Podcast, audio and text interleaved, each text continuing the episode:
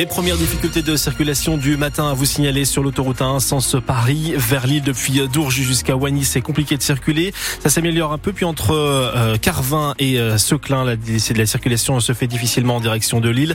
Du monde également à vous signaler sur la nationale 41 sens Labassé vers Lille entre Vicre et Anglo et également sur l'autoroute A25 dans le sens Dunkerque vers Lille entre Armentières et Anglo. Vous mettez 10 minutes en plus par rapport à d'habitude. 9 km de circulation en accordéon.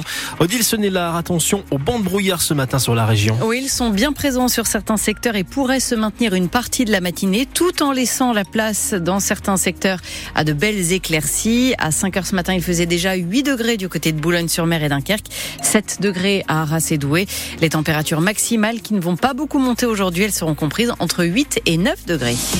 Un mort et une personne en urgence absolue, c'est le bilan d'une tentative de traversée de la Manche cette nuit. Oui, une embarcation s'est retrouvée en difficulté avec 66 personnes à son bord. Pascal Thiebold, leur bateau se trouvait à moins de 8 km des côtes au large de Grand-Fort-Philippe. L'alerte a été donnée vers minuit. Le Cross Greené est alors informé qu'un bateau de migrants est donc en difficulté. L'un de ses boudins s'est dégonflé. Il y a une soixantaine de personnes à bord et certaines sont tombées à l'eau. Un navire de sauvetage est envoyé sur zone moins d'une demi-heure plus tard. Il est alors minuit et demi. Des renforts sont ensuite appelés, notamment deux semi-rigides de la SNSM. Les premiers naufragés sont secourus vers une heure et quart cette nuit. Deux sont inconscients. L'un, vous le disiez, n'a pas survécu malgré les tentatives de réanimation. L'autre, dont le pronostic vital est engagé, est évacué par hélicoptère vers l'hôpital de Calais.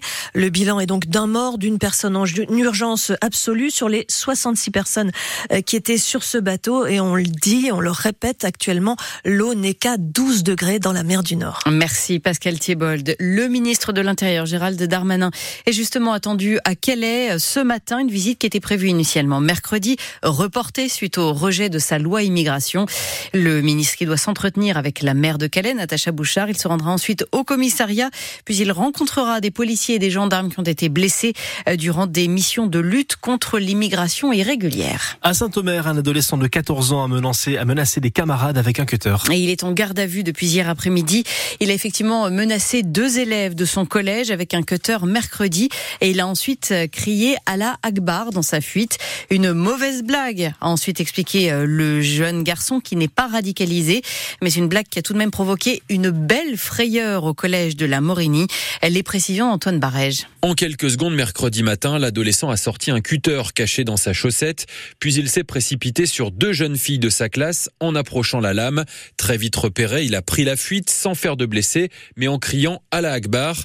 Hier après-midi, les gendarmes l'ont interpellé à Rendu-Flier. Il a été placé en garde à vue où il a expliqué qu'il n'était absolument pas radicalisé et selon le procureur de Saint-Omer, il a voulu faire le malin devant les filles et il ne connaît pas la signification d'Allah Akbar. Une source judiciaire évoque un garçon très limité, connu de la police.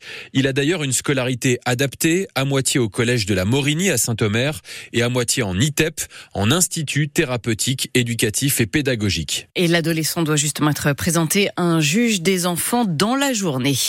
À quelques mois des festivités pour les 30 ans du tunnel sous la Manche, Eurotunnel a fait des annonces hier. Il souhaite notamment doubler le nombre de trains à grande vitesse d'ici 10 ans dans le tunnel, augmenter le nombre de passagers de 50%, mais aussi ouvrir des nouvelles liaisons qui permettraient de relier directement depuis Londres des villes européennes comme Genève, Zurich ou encore Francfort. Reste dans l'univers des transports avec euh, le sujet qui sera au menu du Conseil de la MEL ce soir, la métropole européenne de Lille. Il sera question de cette consultation que la MEL va lancer en janvier sur la zone à faible émission qui sera mise en place à partir de 2025. En fait, le gouvernement a récemment assoupli les règles de ces ZFE. La MEL a donc les coups des franges pour appliquer des restrictions à minima, c'est-à-dire interdire uniquement la circulation au sein des communes de la MEL des voitures immatriculées avant 97. Ça ne concernerait alors que 6000 véhicules. Ou alors, deuxième scénario, interdire les voitures immatriculées avant 97, mais aussi les vignettes critères 4 et 5. Et là, ce sont plus de 30 000 véhicules qui seraient concernés. France Bleu Nord, 7h05. Une cérémonie en bonne et due forme a été organisée hier à l'usine Renault de Maubeuge. Oui, pour accompagner la sortie des chaînes de montage du 4 millionième Kangoo produit à l'usine MCA. 4 millions d'unités produites en l'espace de 25 ans. Ce 4 millionième Kangoo qui est électrique et qui a été remis au groupe La Poste, désormais propriétaire du véhicule. L'occasion pour le directeur technique de Renault Electricity, Louis Kinalia, de souligner la qualité du travail travail fourni au quotidien par les 1600 salariés de l'usine nordiste. Les gens ici, ils sont très dédiés au travail, ils le prennent très sérieusement, ils ont la fierté de ce qu'ils font. C'est différent dans d'autres pays où j'ai pu avoir la même euh, expérience. Il y a une chose qui démarque beaucoup ici, c'est euh, vraiment la compétence technique des gens.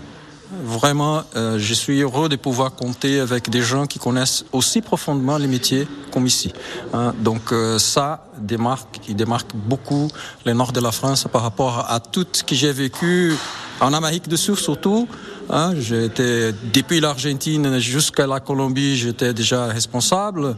Je connais aussi des usines ailleurs, dans d'autres continents. Et compétences comme ici, c'est très rare. Propos recueillis par Théo Baucher.